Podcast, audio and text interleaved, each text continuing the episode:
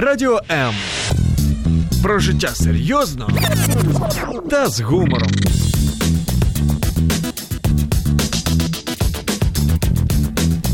Радіо М.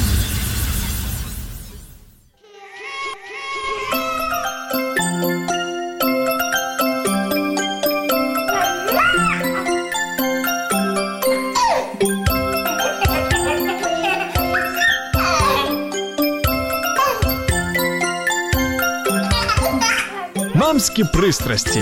Як не збожеволіти від щастя, яке зветься діти.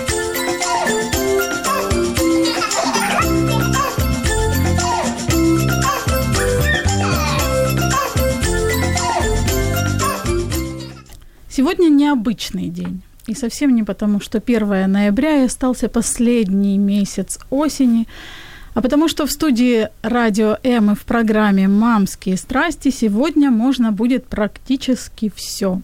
Звонить и писать комментарии, задавая абсолютно любые вопросы, связанные с материнством, детьми, взаимоотношениями. И в ближайшие 50 минут вы сможете получить ответы на свои вопросы. Бестемный или свободный эфир сегодня у нас. С вами Любовь Гасанова и с огромным удовольствием представляю гостью. Вторая наша гостья на подходе, к сожалению, Киев в пробке, э, поэтому будет чуть позже, я ее чуть позже представлю. А сейчас представлю замечательную гостью, за которой я давно слежу в Фейсбуке и очень хотела с ней пообщаться, и сегодня есть такая возможность. Анна Перловская, опытный психолог, сертифицированный гештальт-терапевт в Украинском обществе практикующих психологов, гештальт-подход и, конечно же, Аня еще и мама. Потому что мы традиционно приглашаем не только профессионалов, но еще и таких, которые сами воспитывают детей. Аня, здравствуйте. Здравствуйте. Я очень благодарна за то, что вы сегодня с нами в студии, и за то, что вы согласились на такой эксперимент, можно сказать, на такую авантюру. Сегодня эфир, когда никто из нас на самом деле не может на 100% знать, как оно все будет и какие будут вопросы и как оно пойдет. Потому что все зависит от наших радиослушателей. Дорогие радиослушатели, я еще раз хочу сказать, что вы можете сегодня себе позволить все. Вы можете позвонить по номеру 0800 30 14 13, бесплатный номер с любых телефонов, мобильный, стационарный, и задать вопрос, который вас интересует Ане, либо же, когда приедет еще вторая наша гостья, ей задать либо же писать в комментариях ваши вопросы на Facebook странице Радио М или на странице Любовь Гасанова. Не стесняйтесь, ни в чем себе не отказывайте. Сегодня день у нас такой. Конечно, не могу не вспомнить о нашей доброй традиции раздавать подарки. И после эфира мы разыграем подарки от наших друзей и партнеров от издательства «Виват». Это будет яркая и увлекательная детская книга, которая называется «Мешечок историй мышковынки». А от бренда натуральной косметики «Успех» будет либо же расслабляющий массаж для лица, или же маска для лица, что, в общем-то, мамам очень нужно. Ну, а пока наши радиослушатели раскочегариваются, так сказать, э, или же уже набирают номер телефона и пишут свои вопросы, я, наверное, начну задавать вопросы, которые есть у меня, ну что ж, надо воспользоваться тоже возможностью. И есть э, вопросы, которые мне присылали в личных сообщениях слушатели, потому что они либо не смогут сегодня послушать прямой эфир, но очень хотят получить ответ. Первый вопрос, у меня он самый актуальный на повестке дня. Ребенок болеет, но вопрос не как его лечить, а вопрос э, в том, что ребенок не очень хочет лечиться. То есть, например... Как уговорить? Да, как уговорить. И еще такой у меня, например, как у мамы, которая там читает разную литературу, постоянно возникает страх. Я страшно не хочу травмировать психически и эмоционально своего ребенка. Поэтому насильственные методы, в общем-то, это самая mm-hmm. крайняя точка. Но случается так, что вот, например, сейчас очень трудно уговорить, и ни машинки, ни какие-то другие заманушки не, в общем-то, не помогают. Mm-hmm. Что делать? Um у меня какого-то одного рецепта, конечно же, нет. И вот вы вначале говорили про то, что такая вот авантюра у нас сегодня происходит, то родительство это вообще авантюра, ну, в принципе. И я подумала о том сегодня, когда ехала, что я, например, впервые в прямом эфире, я впервые на радио, и это очень похоже, ну, какое-то... Я тоже не знаю, как я буду себя вести и что это будет. И это очень похоже на вот это родительство. Когда рождается ребенок, мы начитываемся много книг, литературы, у нас есть, э, ну, у кого-то есть, у кого-то нет бабушки, дедушки, подружки, которые что-то советуют, а потом вот так вот ребенок рождается, и пойди пойми, как именно с этим ребенком вообще обходиться. И, и именно не все работает, то, что конечно, читал. Конечно. Иногда вообще ничего не работает. И родители, конечно, в растерянности. И вот э, я думаю, что в том числе и с лечением это нужно вот немножечко присматривать, быть внимательным к своему ребенку и знать, что с ним сработает. Потому что для кого-то это, например, может быть ну, какие-то игры ну, не в момент лечения, а вот чуть-чуть накануне, например, да, давай поиграем, ну, вот врача, а дети очень любят играть во врача. Причем они любят быть как больными, и так и врачами. И это как бы такая будет игра. И в момент, э, например, самой болезни необходимости это может помочь, может и не помочь. Я могу поделиться, если можно, своим опытом. Конечно, это даже будет супер. Э, у меня, когда ребенку было еще не было трех лет, мы попали в больницу с ацетоном после гриппа. В общем, все очень сложно, и были уже капельницы необходимы. Я не знаю, как я выжила, потому что ребенку ставили капельницу, э, и она кричала «Мамочка, спаси меня!». Ох. И ты чувствуешь себя одновременно, что это надо, и без этого хуже, но при этом «Мамочка, спаси меня!» И ты тогда какой-то такой не спасающий, а насильник для своего ребенка. Ну, в общем, это было ужасно. И думаю, я второй раз этого не вынесу. Э, ну, она на тот момент, э, там, спустя какое-то время, она привыкла, мы сдаем периодически из пальца э, кровь. Пришли как-то в лабораторию Дила, нас окружили медсестры. Я не сразу поняла для чего, потом поняла, что если ребенок будет вырываться, схватить, значит, и применить заботу. Э, а ребенок э, так очень спокойно ей из пальца взяли, и они как-то очень удивились и много про это говорили, ей вручили грамоту. Но думаешь, как же, это же из, э, вены надо. И вот это был, это чистый эксперимент, вот проба.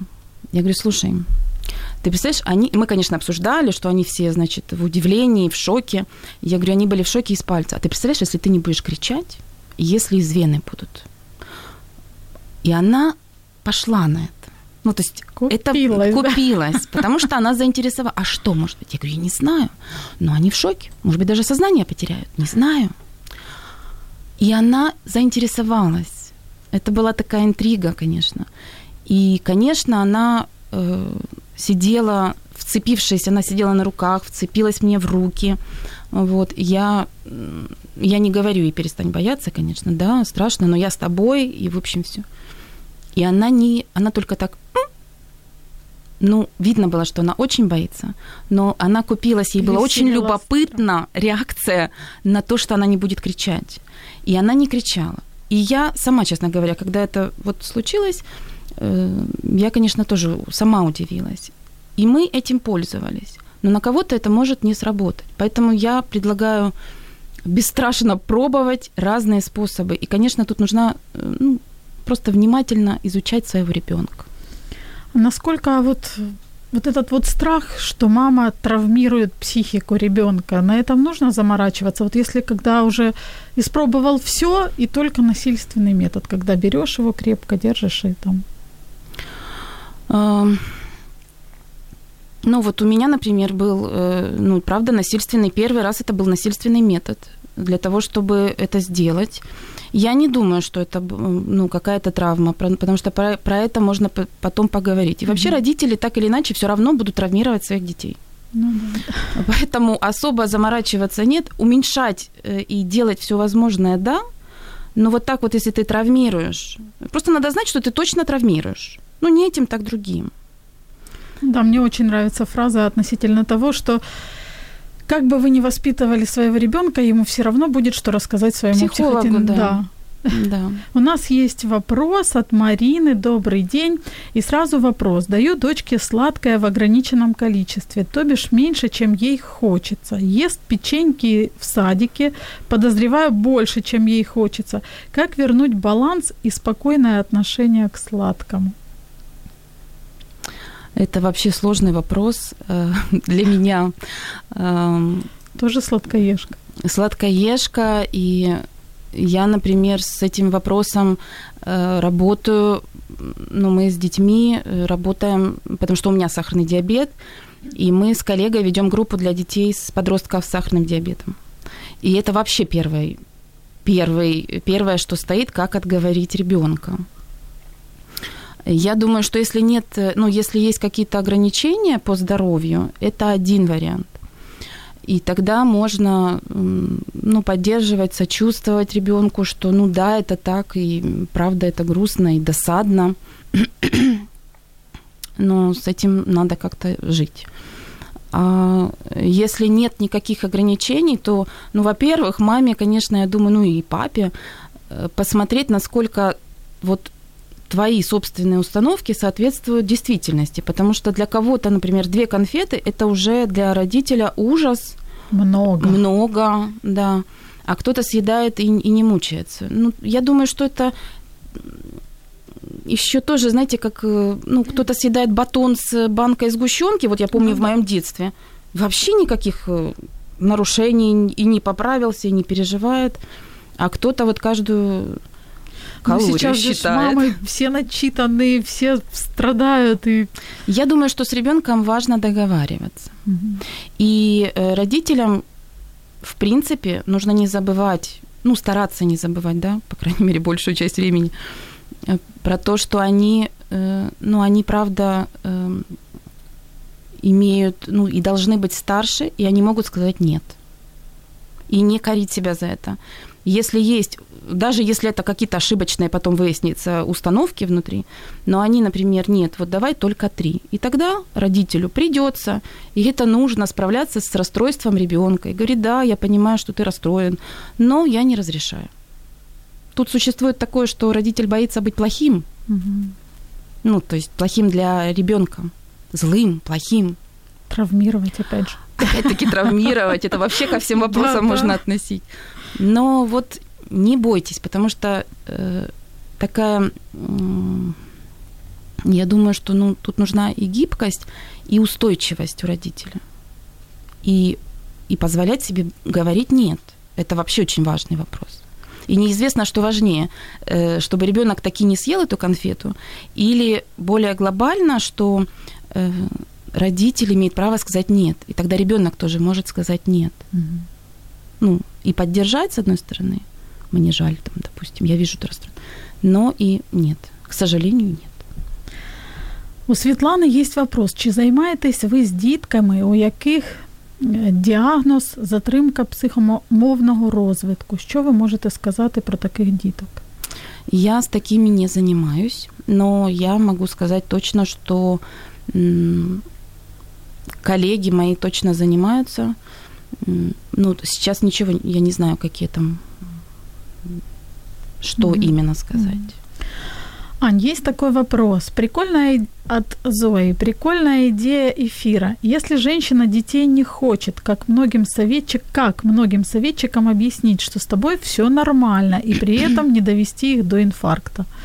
Ну вот не, до, не, не довести до инфаркта, это, конечно, интересно, потому что если человек захочет, он себя доведет, и это не проблема женщины, которая не хочет э, иметь детей. Ну, не, не знаю, что сказать. Да, я такая, не хочу. Но тут тоже, опять-таки, срабатывает не, никак не довести до инфаркта, а внутреннее убеждение, все ли со мной в порядке, если я этого не хочу. Потому что действительно э, социум как будто бы ну, вот, требует, и это априори считается, что девочка прямо с рождения, у нее желание иметь детей. Ну, ну мне кажется, что сейчас игра. тенденции уже меняются, и уже все-таки больше разнообразия в этом вопросе. Ну да, больше женщин думают, а надо ли оно мне? Мне? А может быть и не надо, да. да. Вот не бояться сказать, а я не хочу. И если внутри ты не делаешься сам для себя плохим, то тогда ты будешь более э, уверенным. И не возникнет вопросов, э, может не возникнуть вопросов, как не хочешь. А вот Маша хочет, а вот э, все Валя, хотят. все хотят, да.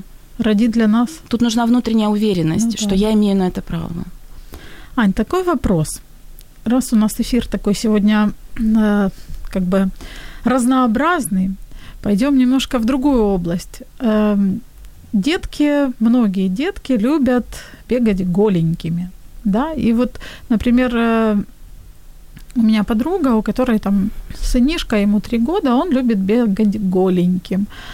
Ну, как правило, он бегает голеньким дома, но иногда случается так, что в компании там друзей, если они в гости приходят, и там жарко, и кто-то там с себя снимает только колготки, то этот мальчишка с себя начинает снимать и трусики.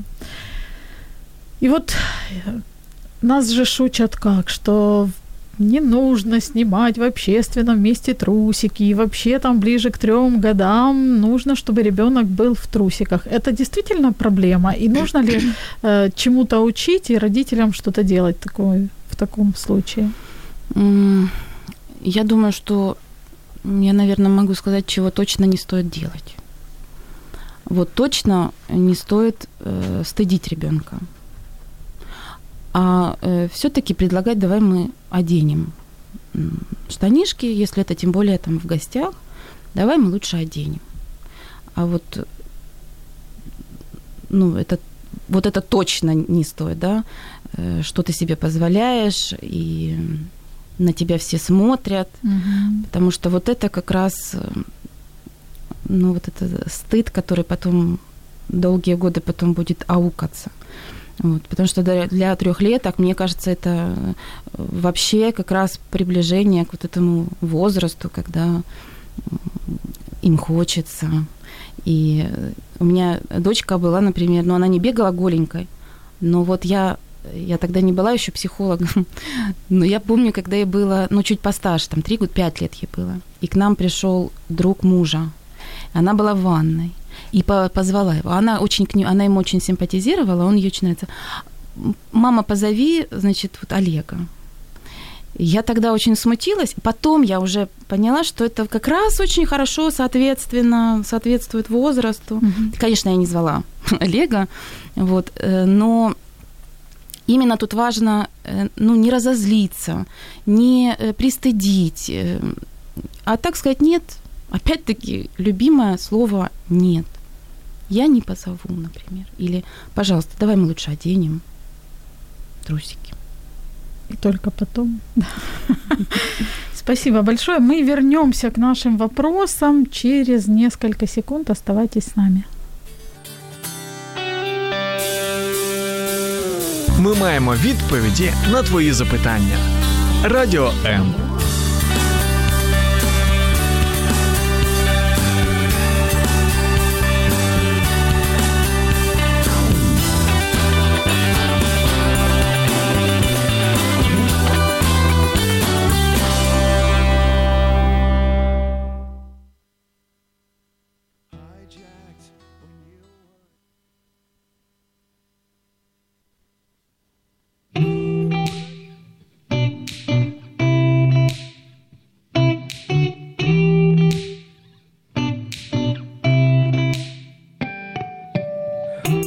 собі, вона така єдина.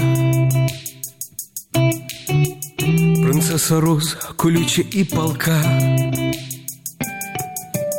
Слова кохання говорив тобі я, але навіщо ті слова, якщо не відчуваєш мого серця биття? Пісні писав, в коханні розчинявся, а ти сказала ми просто друзі. Люблю тебе, як квітка сонце, тянусь до тебе, як лоза, чекаю я, фортеці раю на тебе, душа моя, бо ти мій світ, моє повітря, і хай би що там не було, кохання моє, до тебе вічна душа моя.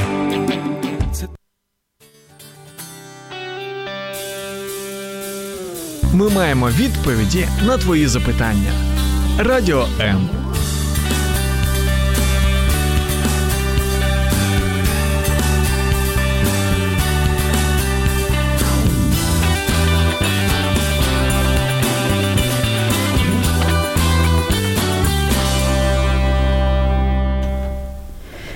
нас правда есть ответы на ваши вопросы, которые к нам приходят, и это совершенно замечательно. А еще замечательно то, что присоединилась наша вторая гостья, я ее сразу же представлю. Это Наталья Простон, семейный детский психолог, психотерапевт, руководитель детского психологического клуба «Ята Инши», ведущая и автор обучающих и терапевтических групп и программ для родителей и детей. Наташа, здравствуй. Привет, Люба. Очень рада, что ты доехала. Я тоже очень-очень рада. И напомню, что еще у нас в студии Анна Перловская, которая, можно сказать, отдувалась за... За двоих. За двоих, да. Спасибо, Аня, да. Аня – опытный психолог, сертифицированный гештальт-терапевт в Украинском обществе практикующих психологов, гештальт-подход. И, конечно, обе же наши гости они еще и мамы, поэтому могут делиться опытом не только как профессионалы, но и как мамы. У нас есть вопросы от наших радиослушателей. Вопрос, который мне прислали. Добрый день. Что делать, если ребенок ничего не хочет? Супермаркет, магазин игрушек, э, распаковки на YouTube, все смотрит, но не просит. Где грань между скромностью, равнодушием, отсутствием культа потребления и будущим жмотством? Это к текущему эфиру вопрос. То есть, если ребенок ничего не просит. Да. да. Ну, Ничего конечно, не впечатляет его, наверное. Ну, или у него, правда, все есть, это один вариант. А второй вариант, когда родители слишком хотят много для своего ребенка, то ребенок перестает хотеть для себя. Ну, так бывает в моей практике, когда э, или слишком много, или все, или все спешат дать. Но у ребенка эта потребность... Э, не успевает созревать. Да, созревать, да. И поэтому, может, правда, иногда э, лучше поменьше, но чтобы было желание. Ну, еще еще есть дети, которые им сложно говорить о своих потребностях. Сложно в силу того, что родители сами не очень умеют говорить о своих потребностях. Ребенок, он э, моделирует э, эту ситуацию, он берет пример или с мамы, которая, возможно, тоже мало заявляет о себе, и так учится жить и адаптироваться к, к, к среде. Поэтому, конечно, я бы задала, ну, я замечаю, что ты, ну, вроде как ничего меня не просишь, да, мне хочется понять, а вообще ты хочешь чего-то? Что И я бы даже э, для, ну, если бы это был мой ребенок, я бы как мама сделала бы, ну, наверное, за каждый день каких-то пять хочу. Ну, развивать вот это хочу. Потому что оно очень важно, оно дает, наверное, вкус к жизни. То есть, когда мы хотим и получаем, мы радуемся, мы счастливые. Ну, вот, я думаю, вот так бы, то, что я могла бы предложить. Классная идея по поводу «пять хочу». Надо да. на себе попробовать. Да, да, да. Особенно, когда родители блокируют. Бывает авторитарный стиль воспитания, когда родители сильно, ну, много власти родительской, они запрещают много, не дают или только в рамки. И ребенок научается себе запрещать и быть в этих рамках, а потом очень сложно. Да, сначала говорят, мало ли, что ты хочешь об этом. Да, да, да не хоти, да, не куплю. Да, я абсолютно согласна э, про то, что, ну, про все, особенно как что потребность должна успевать сформироваться у ребенка. Mm-hmm. И он должен не просто зайти в магазин и вот, ой, хочу, или там, например, я хочу и красную, и, и синюю, и белую машину. Ой, давай мы купим тебе три сразу. Ну, что вот это вот, они же дешевые. Это кажется такая-то, ну, это медвежья услуга, потому что у ребенка не успевает сформироваться возможность, вообще потребность, какую он вообще хочет, и хочет ли он ее вообще, и выбрать. Очень важно выбирать. И если оно вот так вот происходит, то потом, конечно, он может ничего не хотеть. У него, правда, все есть. И, а второе еще я бы, наверное, сказала, что тоже надо смотреть, как э, вот это хочу, оно когда есть, то как родитель с этим обходится.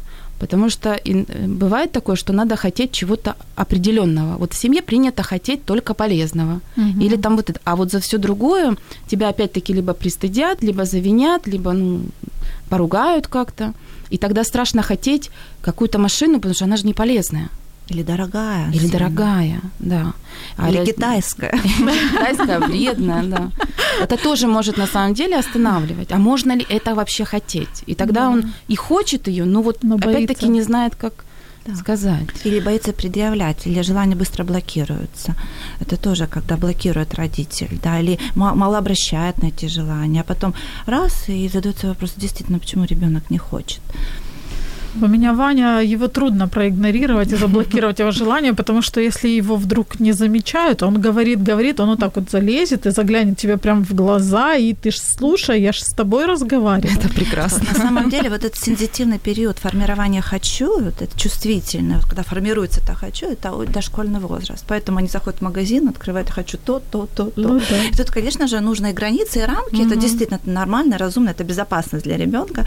Но в то же время дать возможность выбора, потому что это, это вроде жизнь вообще-то выбор, да, и ребенок чувствует себя, о, я выбрал среди этого. Или договориться, Выбор что дать возможность прекрасно. твоему «хочу жить», но вот сейчас, правда, у меня нет Да, да. финансов, возможностей, но мы там пойдем в воскресенье и там соберем денежку, а у тебя еще есть копилка. Да. Ну, вот, вот такой формат, да, договариваться. Ну, не говорить, что ты очень много хочешь, потому что это как раз плохо тогда хотеть. Ну, ребенок это считывает. А я вижу, что ты очень много, и ты бы скупил весь магазин. Давай мы определимся на, допустим, Что трех, двух вещах. Это зависит уже, как там. Это мама. проявление уважения к желаниям Да. ребенка. Когда взрослый вырастает, он говорит, мое хочу имеет место быть, это нормально, Да. за это точно не нужно стыдиться, не нужно быть виноватым, про это можно рассмотреть, да, потому что бывает и другая крайность, чрезмерно хочу или не хочу, вот эти полярности, которые, вот золотую серединку, а что я действительно хочу. Я расскажу одну маленькую историю и буду, будем задавать дальше вопросы от наших радиослушателей. Э, История просто в тему про магазины. Вчера я заходила в магазин, э, покупала Ване игрушку, потому что э, таким способом я пыталась его мотивировать закапывать носик. Вот так вот. Искали свой подход. Искала, да, один из вариантов. Система мотивации. Да, да. И зашла, и я, значит, слышу такую картину и наблюдаю картину. Девочка, наверное, ей лет 7, может быть, 8, и двое мальчишек, которые помладше. И почему я обратила внимание? Потому что девочка говорит, дети, так, успокойтесь, хватит, что вы мне нерв- нервы делаете, я не куплю вам всего. И то есть она их стращает, она их называет дети, я вам всего не куплю, так, успокойтесь, не надо. Это... И, ну, потом они вышли в магазин, она потом вернулась с младшим и говорит, ты можешь купить э, вот только это. Видимо, мама где-то рядом работает. И... Ну, так забавно было наблюдать. Думаю, это же ребенок, наверное, говорит все то, что говорит его мама. Так, успокойтесь, я вам сегодня не куплю, хватит, слишком много хочешь. Да, Ну, так- подражание, Да, подражание. подражание. Такое это забавное. Вопросы. У Светланы есть вопрос. Добрый день. Ребенок посещает детский сад. Э, В группе есть дети, которые хамят, говорят эдакие словечки, пакостят в группе. Но это все культурно говоря. Культурно говоря, в пакостят в группе. В нашей семье такого не принято. Как правильно разъяснить ребенку, что не стоит на таких детей равняться и и как с ними правильно коммуницировать в группе. Я не учу ребенка, что эти дети плохие, но все же хочется уберечь его, чтобы не стал их жертвой. Могу осмеять, могут осмеять, обозвать какашкой и тому подобное. Как правильно реагировать в таких ситуациях? Спасибо. Кто? Да, детский сад. Да. Детский сад. Но я м, как уберечь, э, вот не, не э, я думаю, что здесь очень важно э, опять-таки про слово нет, и со мной так нельзя. Эм, ну, там не, не ребенок точно должен, э, ну, ребенку точно можно говорить про то, что ты можешь сказать другому, там, не делай это мое, или там, не бери мои вещи, или там, э, не обзывай меня, например, какашкой. Ну, какие-то, про, какие-то границы, что ребенок имеет вообще право сказать нет Противостоять. противостоять этому. Вот. И, конечно, объяснять, что вот так вот ну, он делает, ну, тебе это как? Больно, неприятно, злостно. Я думаю, что эти, руководствуясь как бы как он при этом чувствует себя, а, он э, не будет, ну вот подражать, да, подражать. Ну, вот это Не очень знаю, классный такой. момент, который, Аня, вы подметили, что задавать вопросы, как ребенок себя чувствует. Вот у меня только, у меня бы не возникло такой мысли. Хотя я понимаю, что это очень важно, и именно это позволит, наверное, ребенку как-то это осознать, как ему нравится, не нравится, и на этом понять, хорошо это или или плохо. Ну, понять, как другому с тобой, они, по-моему, там ближе уже к шести, наверное, к семи годам, как вот другой э, Может что, себя что другой может да, себя чувствовать. Они сейчас они могут только про себя. И то это хорошо, когда могут. Тоже не всегда могут сказать. Ну, на, на самом деле я слышу здесь мамы тревога. Но тревога Мгм. про то, что моему ребенку причинять, э, причинят боль. Э, Маме хочется защитить ее. Ребенок попадает в среду, в социальную среду, детский сад. Конечно, там есть свои отношения. Есть коммуникация, они ругаются. Они какашки. Какашки, писюхи, извините за это слово. Оно садиковское слово. Да. Оно дети Детское. любят в 5 лет, четыре с половиной года, 5 лет они обожают. Они просто получают удовольствие, когда они это говорят. Э, И тут, кроме того, Взрослые. что они друг на друга говорят, потом уже забыли, играют. То есть, какой формат? Если это унижает ребенка, да, поэтому тогда нужно всегда, если это маленький ребенок, это нормально подойти к взрослому и сказать воспитателю, который создает среду, который создает безопасную среду для детей, который может обсудить, просто сказать, что мне неприятно. И тогда воспитатель, она внедряется в эту детскую среду, взрослый человек, который показывает, как можно, и, наверное, спрашивает о чувствах, потому что это нормально, потому что в три года уже формирование личности, там даже любят, когда спрашивают о чувствах. Спрашивают, а как ты себя бы чувствовал на месте этого человека? А вот неприятно. И умение говорить стоп и нет, это то, что формируется в родительской семье, да, когда ты говоришь, мне неприятно, можешь отойти в сторону, да. И еще, иногда бывает очень помогает игнорирование. Учить ребенка игнорировать. Я всегда учу детей, а представь, что у тебя есть корзина в твоей голове. Вот корзина полетела, что-то ты в корзину. Когда идет игнорирование, дети другие устают. Они видят, что энергия Смысла просто их нет, блокируется. да, и смысла нет. нет. Конечно же, нужно учить взаимодействовать ребенка со средой, но не оберегать, не надо спешить на помощь, дать возможность. У ребенка полно ресурсов. Дети не хрустальны. У них достаточно много всего есть, но обсуждать с ним. И если ребенок не должен закрываться, то есть говори мне, э, подойти к воспитателю, вместе поговорить с ребенком, обсудить эти варианты, э, проследить, чтобы не было, правда, вот, ну, ну, буллинга. Ну, в детском саду, э, ну, это уже, мне кажется, больше проблема взрослых, нежели детей, если есть там буллинг. Ну, вот э, я думаю, что и ребенка научить справляться с агрессией, потому что агрессия будет, в школе будет точно. И вопрос чувствительности ребенка. Есть дети, которые чрезмерно чувствительные. Они ранятся просто ну, очень быстро. Тогда родителю нужно помочь вот, знаете, наращивать вот свою вот... э, Чувствилово. Да, да, да, чтобы не так непробиваемость какая-то была. Это нормально. Вот по поводу того, э, что не спешить вмешиваться, я позволю себе задать свой вопрос, э, очень он у меня наболевший, так сказать. У меня ребенок, который может, э, вот сейчас у нас там вот этот вот кризис трех лет или два, двух с половиной, и он, в принципе, может распускать руки. Э, Границы, границы. да, границы. Э, Если раньше он мог там распускать руки без причины, сейчас он, у него всегда на это есть причины, то есть обоснованно. Либо он защищается, либо он там заступается за кого-то или еще что-то. Но вопрос у меня не, не в этом. Вопрос в том, что я всегда рядышком, Почему? Потому что я боюсь, что мой ребенок кого-то травмирует. Он иногда любит хватать за лицо, и один раз там у мальчика лопнул сосудик на глазике. Ну, то есть я переживаю, поэтому я всегда рядом. И как вот эта вот наседка, я, в принципе, его не дергаю сильно за руки, но я готова, если я вижу, что ситуация сейчас может дойти до, простите, мордобития э, детского, то я его бымсь хватаю или там становлюсь между детками и говорю, так нельзя, там не надо, не, мы не деремся, там, Ванечка, ты лучше скажи, что тебе не нравится, там, такое. Но у меня пунктик, я думаю, не слишком ли я гиперопекаю его в этом вопросе?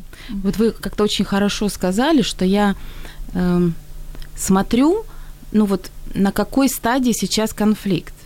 И мне кажется, это как раз задача родителя, да, присматривать и действительно ловить момент, в, кото- ну, в какой момент вмешаться, а в какой они еще пока проясняют сами. Это когда-то было, по-моему, в ин- в интернете, не, не помню, где я видела, какое-то видео, когда ребенок, э, папа стоит в телефоне, и ребенок бегает, а там яма. И вот он каким-то, не знаю, ушами видит, э, левым глазом справа, я не знаю чем. Ну вот он как будто бы в телефоне, но он успевает отлавливать. Вот он, как, он бегает вокруг этой ямы, все окей. Только он подходит ближе, чем позволительно, папа его, значит, дергает. И вот это, мне кажется, это какая-то, ну, такая филигранная работа должна быть.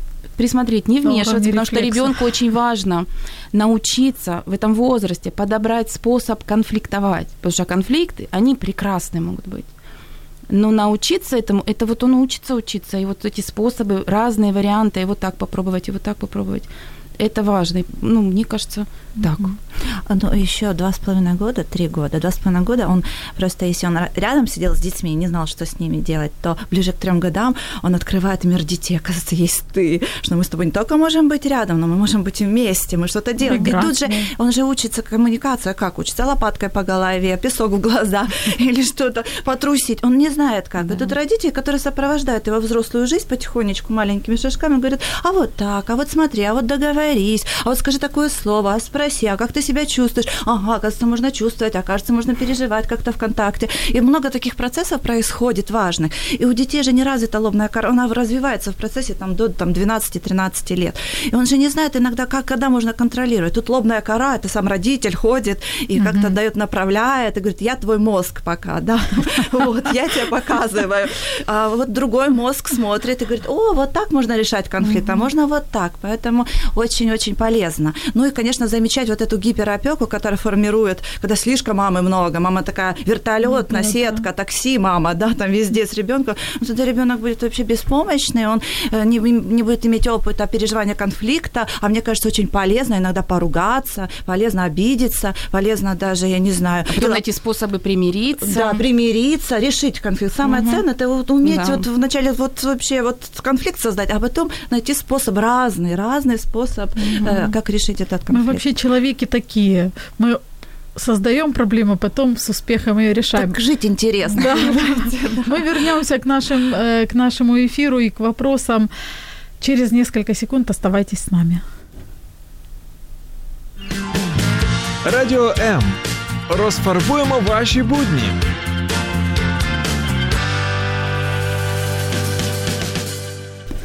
Это программа «Мамские страсти». И Сегодня у нас авантюрный эфир. Я его называю «Бестемный эфир» или «Свободный от темы», когда вы можете задавать любые вопросы нашим гостям. Наши гости Анна Перловская, Наталья Простун, психологи опытные, которые с радостью и весельем и с юмором отвечают на вопросы и надеюсь, что это полезно для всех. Я напомню, дорогие наши радиослушатели, вы можете не только писать ваши вопросы в Фейсбуке на странице Радио М или же на странице Любовь Гасанова. Вы можете еще и звонить по бесплатному номеру 0800 30 14 13, и мы услышим ваш голос в эфире и, конечно же, ответим на вопросы. И Напомню еще об одной важной вещи. После эфира среди наиболее активных радиослушателей, то есть те, кто не стесняется и задает вопросы, мы разыграем подарки от наших партнеров. Яркая, увлекательная детская книга «Мешечек историй Мишковынки» от издательства «Виват» и подарочки от бренда натуральной косметики «Успех», либо же расслабляющий массаж для лица, либо масочка для лица. Аня, о, к вам есть вопрос от Екатерины. Здравствуйте. Анна, можно вкратце, какие вы можете выделить преимущества гештальтерапии перед другими подходами в психологии? В общем, и для мамы двух маленьких деток, которая хочет разобраться с собственным багажом из детства в частности. Ох, вопросик. Да, в двух словах. В двух словах. Э, Я думаю, что э, вот тут тоже мне сложно сказать прям преимущество. Мне кажется, это опять-таки, что кому подходит. Вот для меня, например, гештальт, он очень подходит. Я просто не пробовала даже другие подходы, на самом деле. Я так им увлеклась, и сразу он, он сделался моей профессией. Поэтому мне вообще очень сложно, на самом деле, ответить на этот вопрос. Но в гештальт, ну вот это стало моей профессией, на самом деле, после того, как я пошла на детскую специализацию, именно детская, то есть гештальт при работе с детьми. И там я обнаружила свои как раз чувства, переживания, и поняла, что у меня так вот мне бы самой поддержаться, и, а потом уже решать, как, что мне делать с ребенком. А пошла в психологию, что же делать с ребенком? Угу. Как же так Часто воспитывать, бывает. чтобы не травмировать? Слушайте, мамы, а потом засосала. В гештальте очень много чувств и переживаний, и э, ну, благодаря гештальту я вообще узнала про свои чувства, что они у меня есть, научилась там дифференцировать, а чувства, в общем-то, нужны нам, все чувства, для того, чтобы понять про свою потребность. Что нам надо. Вот мы сейчас злимся. Из-за чего? Это не потому, что человек какой-то дурной или там вот какой-то. Мы злимся на что-то, на какое-то действие. И вот если мы понимаем, что мы сейчас злимся, а не какие-то другие чувства испытываем, мы тогда появляется возможность что-то с этим, ну, как-то обойтись. Или остановить человека, сказать, ну, там, не делай, пожалуйста, так. Или еще какие-то варианты. Сейчас э, не буду перечислять варианты. Ну, преимущество, вот про преимущество сложно, но гештальт, он как бы работает, вот то, что с нами сейчас прямо происходит, один из принципов, да, здесь и сейчас, оно связано как с детством, ну, как вот в психоанализе, да, это как с детством, то, что с нами происходило в детстве, так с нашими, э, с нашими планами и ожиданиями на будущее, и с тем, что вот прямо сейчас происходит. Ну, вот как мы сюда доехали. Вот Наташа чуть позже присоединилась, у нас уже другой контакт возник. Это тоже очень важно. То есть это не вот, ну, как бы, это и наше детство влияет, но и то, как прямо сейчас здесь все происходит. С кем конкретно прямо сейчас я контактирую. Потому что, например, в, в каком-то непрямом эфире я была бы другая, со мной бы происходили другие какие-то вещи – или там, например, если бы не Любовь Гасанова вела, а какая-то другая ведущая, это тоже был бы другой контакт. Такой объемный очень подход – я не знаю, ответила ли я. Я думаю, на что вопрос. Э, а, Анна, могу, я люблю гештальт, потому что он развивает чувствительность mm-hmm. к внешней среде, к, наверное, к людям, к самому к себе. себе, наверное, понимание своих потребностей, своих чувств, и, наверное, про то, что, ну, мне кажется, что он развивает такую честность по отношению к себе, по отношению к другому, даже по отношению к Богу, да, там, э, ну, вообще к миру и ко всем событиям, и это очень ценно. И, кроме того, мне кажется, качество жизни тоже меняется, потому что мы-то даже вроде живем настоящей жизнью, вроде мы э, являемся каким-то неким оригиналом, а не подражаем mm-hmm. просто без, бездумно. Поэтому это хороший метод. Есть другие тоже хорошие методы, но точно соглашусь с Аней, что это нужно, ну, это структура личности у всех разная, и надо подобрать свой да. собственный, полюбить его. Да. Спасибо большое. У Світлани вопрос. Як ви вважаєте, чи потрібно створювати клуби для батьків, у яких особливі хворі дітки, куди б да. вони могли прийти, щоб розвіятись, поділитись своїми переживаннями і почути від інших їхні історії життя, впевнити, що вони не самі з такою проблемою, і від цього набратися сил, натхнення та позитиву. Я думаю, что это очень нужно, необходимо, потому что такие мамы в моей практике, они очень, ну, а, они как будто обделенные, э, э, наверное, контактами с другими, они очень нуждаются в поддержке. И мне кажется, такие группы поддерживающие очень полезны, потому что это место, где можно отреагировать свои чувства, свои эмоции, угу. понять, найти поддержку, потому что мама, а, такие мамы очень выгорают быстро. Э, мне бы хотелось, чтобы даже те люди, которые слушают, что по разных городах, местах, местах, чтобы открывались такие группы. И, возможно, это коллеги-психологи будут делать. И я думаю, что они должны быть такой слегка социальной, очень цен- доступной ценой быть. Почему? Потому что бывает очень много идет денег на лечение, и я думаю, какая-то спонсорская поддержка, да, потому что хочется, чтобы были и профессионалы работали с такими людьми. Mm-hmm. Это очень необходимо, это нужно. И в этом есть депривация в нашей стране. Мне кажется, мало этого mm-hmm. есть какие-то обучающие программы для таких мам, терапевтические группы, mm-hmm. развивающиеся группы э, с детьми вместе. Для детей такие же также, мне кажется, полезны какие-то развивающие даже хотя бы группы, да, ну и группы терапевтические, группы которые... поддержки, когда поддержки, можно да. чаю да, и конечно, поделиться поговорить, поделиться. Поговорить. И вот важно, Наташа сказала, отреагировать. Это в том числе, например, отреагировать и рассказать человеку, который тебя поймет и услышит, и не будет говорить ну, останавливать тебя, про ту же злость на своего ребенка, про mm-hmm. усталость от лечения, потому что э, очень часто, я думаю, мамы сталкиваются, ну как же, ну он же больной, угу. ну как же ты так можешь к нему чувствовать? И это ужасно для родителя, да. потому что а это абсолютно точно возникает. Ничто это так не тревожит, как больной да. ребенок или несчастный ребенок, ничто так не тревожит маму. И если мама долго находится в состоянии тревоги, а кто? А кто ее ввел в такое состояние? Конечно, ребенок. Мы сейчас не про вину ребенка, mm-hmm. а просто вот ну факт такой есть. И это очень важно, чтобы мама могла правда отреагировать, и никто бы ей не спорил и не рассказывал, что надо любить, а что такое любить, э, не рассказывал и не знал, может быть. Это правда очень важно. И у меня тоже в практике есть, э, ну, так как я с детьми ну, по диабету общаемся, и мы с коллегой были э, в Миргороде и общались именно с родителями. И они настолько счастливы, что есть рядом кто-то, кому не надо много рассказывать, в подробностях он уже знает многие подробности. И тогда ты не один, и тогда есть кто-то, кто ну, может тебя услышать без э, каких-то деталей, он уже может тебя подхватить на одном только «О Боже!» И он уже какую-то часть... Пони... Да, он уже понимает, потому что объяснить иногда очень сложно, как тебе сложно с ребенком. То есть это пространство, где не обесцениваются все чувства, да. дается место всем чувствам быть, да, пространство для переживаний. И потом это такая работа терапевтическая, которая сама по себе происходит в контакте да, с другими людьми, когда нет этого обесценивания. Да. Мне кажется, это можно не только мамам, у которых дети с особенностями, это вообще, наверное, вообще мамам, родителям, да. не только мамам, кстати, и папам, да. и папам. Полезно. Вы удивитесь, но у нас осталось две минуты до завершения эфира, поэтому я уже не буду задавать вопросы, э, свои, конечно, тоже. Я вас просто попрошу, э, вы могли бы вот сказать что-то, что может, э, что считаете наиболее ценным и важным вот сейчас услышать родителям, мамам, буквально вот по полминутки. Ну, наверное, может быть, это моя слегка проекция, да, того, что я нуждаюсь в отдыхе.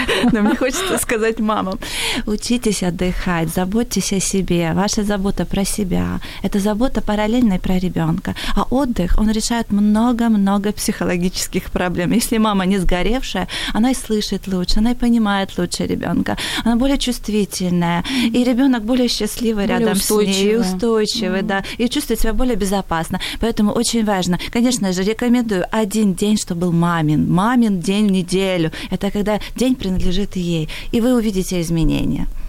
Спасибо. Я вот думаю, что я и так немножко про подростков больше, но это и про маленьких деток. А, почему-то мне важно сказать, что когда ребенок на, ну, ругается на вас, злится, или там говорит, ты плохая, уйди, хорошо бы понимать, что он это вообще не, ну, не про вас а это он про себя. И не забывайте про то, что э, вот дети в вас правда нуждаются. Что бы они, как бы они ни ругались с вами, дверями не хлопали, и чем больше хлопает, чем сильнее ругается, тем больше вы ему нужны. И будьте внимательны к себе, я сто процентов Наташу поддержу и к ребенку, и к себе.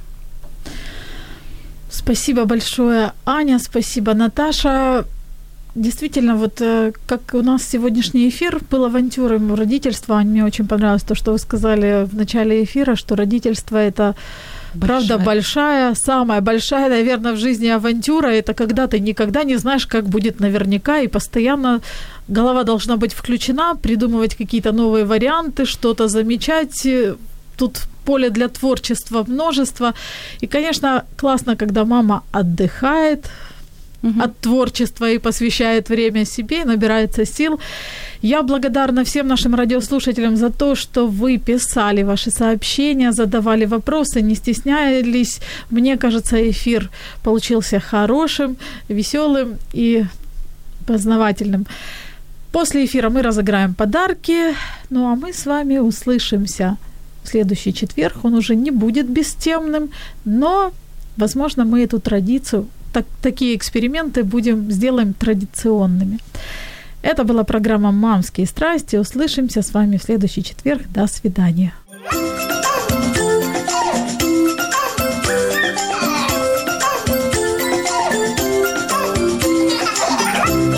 Дамські пристрасті. Як не збожеволіти від щастя, яке зветься діти. Якщо вас зацікавила тема передачі Або у вас виникло запитання до гостя, пишіть нам radio.m.ua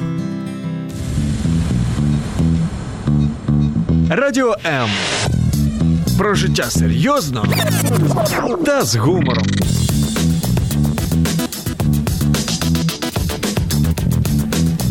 Радіо М.